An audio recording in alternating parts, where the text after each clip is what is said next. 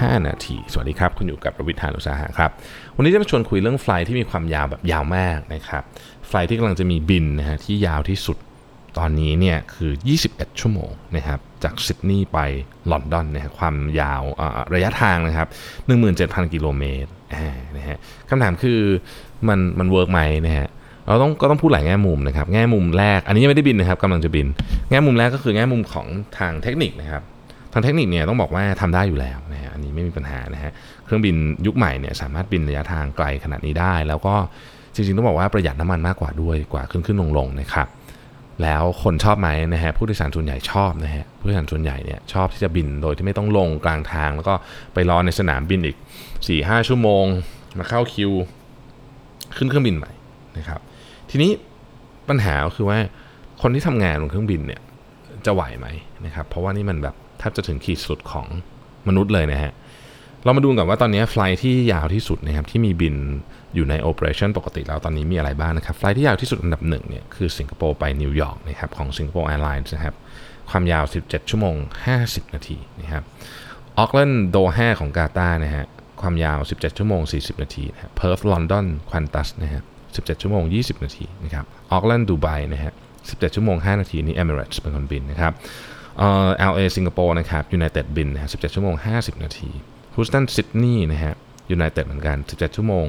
30 นาทีนะครับดัลลัสฟอร์ตเวิร์ธซิดนีย์นะฮะ Qantas บิน 17 ชั่วโมง 15 นาทีซานฟรานสิงคโปร์นะครับ United กับ Singapore Airlines นะฮะบินระยะเวลาประมาณ 17 ชั่วโมงนะครับโจฮันเนสเบิร์กแอตแลนตานะครับ เป็น Delta Airlines บินนะฮะ 16 ชั่วโมง 50 นาที แล้วก็อาบูดาบีไปลอสแอนเจลิสของเอติฮัด16 ชั่วโมง 30 นาทีนะฮะ ต้องบอกว่าอย่างนี้ฮะเวลาบินไกลขนาดนี้เนี่ยนะฮะมันต้องมีการปรับอะไรเยอะมาก อย่างเช่น in-flight entertainment เวลาเสิร์ฟอาหาร พวกนี้เขาเขาคิดใหม่หมดเลยนะฮะเขามาคิดว่าเวลาไหนที่จะเหมาะสมที่สุด เราทำให้ผู้โดยสารเนี่ยสบายนะครับ อย่างเช่นเคสของ Perth ไปลอนดอนเนี่ยเขาก็เอา University of Sydney Design School นะครับมาทำเรื่องของ in-flight entertainment ใหม่หมดเลยนะครับ เพื่อที่จะทำให้ผู้โดยสารเนี่ยเดินทางได้อย่างรู้สึก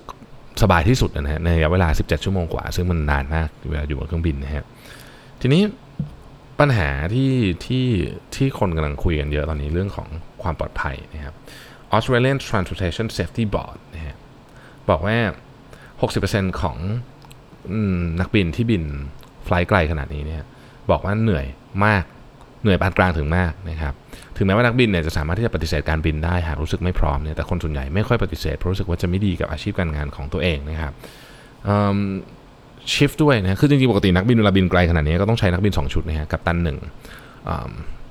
first officer หนึ่งนะครับแล้วก็มี 2 ชุดก็มีคือมีกัปตัน 2 คน first officer 2คนแล้วสลับกันนะครับแต่ในขณะเดียวกันเนี่ยยกตัวอย่างในเคสของออสเตรเลียเนี่ยมันมี shift ที่ที่ถูกกำหนดไว้ คือต่อให้ขึ้นไปอยู่บนเครื่องบินคุณคุณหลับคุณก็นับอยู่ใน shift นี้อยู่ดีเนี่ยคือ คือ maximum ของการทำงานคือ 20 ชั่วโมงนะครับซึ่งอันนี้รวม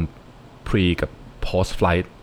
เช็คด้วยนะคือกัปตันก็ต้องมาก่อนก่อนที่เครื่องบินจะขึ้นและเมื่อเครื่องบินจอดแล้วผู้โดยสารลงหมดกัปตันก็ต้องยังอยู่นะครับเช็คเครื่องบินต่อไปเนี่ยเขาบอกว่าตอนนี้อย่างกรณีเคสของซิดนีย์กับลอนดอนเนี่ยที่กำลังจะบินเนี่ยนะครับมีโอกาสที่จะทำให้ชิฟของของกัปตันนะฮะหรือ first officer เนี่ยยาวถึง 23 ชั่วโมงเลยทีเดียวนะครับก็ต้องมาคุยกันว่าเออแล้วมันจะมันจะไหวไหมนะฮะ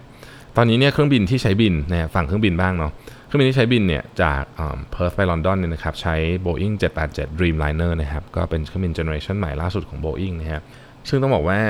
ในในแง่ของการประหยัดน้ำมันอะดีนะครับแล้วก็เมื่อกี้ที่เรียนไปแล้วคือผู้โดยสารชอบนะฮะแต่ว่า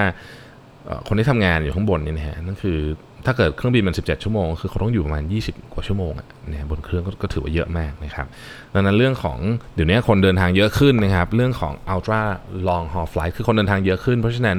การที่การที่บิน direct เนี่ยมันสามารถบินได้ง่ายขึ้น สมัยก่อนเนี่ยนะครับถ้าคนเดินทางไม่เยอะจะบิน direct สิงคโปร์นิวยอร์กเนี่ยอาจจะบินไม่ได้เพราะว่าคนจำนวนผู้โดยสารไม่พอ แต่ตอนนี้มันพอแล้วเพราะคนบินเดินทางเยอะขึ้นคำถามก็คือว่านี่เป็นทิศทางของการเดินทางในอนาคตหรือเปล่านะครับ เราเราจะไปทางไหนในแง่ของการเดินทางระยะไกล คือจะไปทาง flight ยาวแบบนี้นะครับ20 กว่าชั่วโมงแบบนี้ หรือว่าเราจะทำเครื่องบินให้เร็วขึ้นนะฮะจริง ๆ การศึกษาเรื่องของการทำเครื่องบินให้เร็วขึ้นเนี่ยมีคนทำมาตลอด แต่มันยังไม่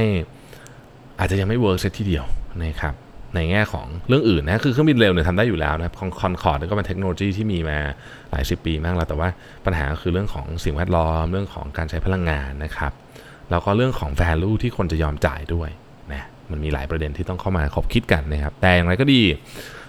ทิศทางของธุรกิจการบินเนี่ยค่อนข้างชัดว่าการบินแบบระยะไกลมากแบบนี้นะฮะเราจะเห็นมากขึ้นในอนาคตขอบคุณที่ติดตาม5 minutes ครับ สวัสดีครับ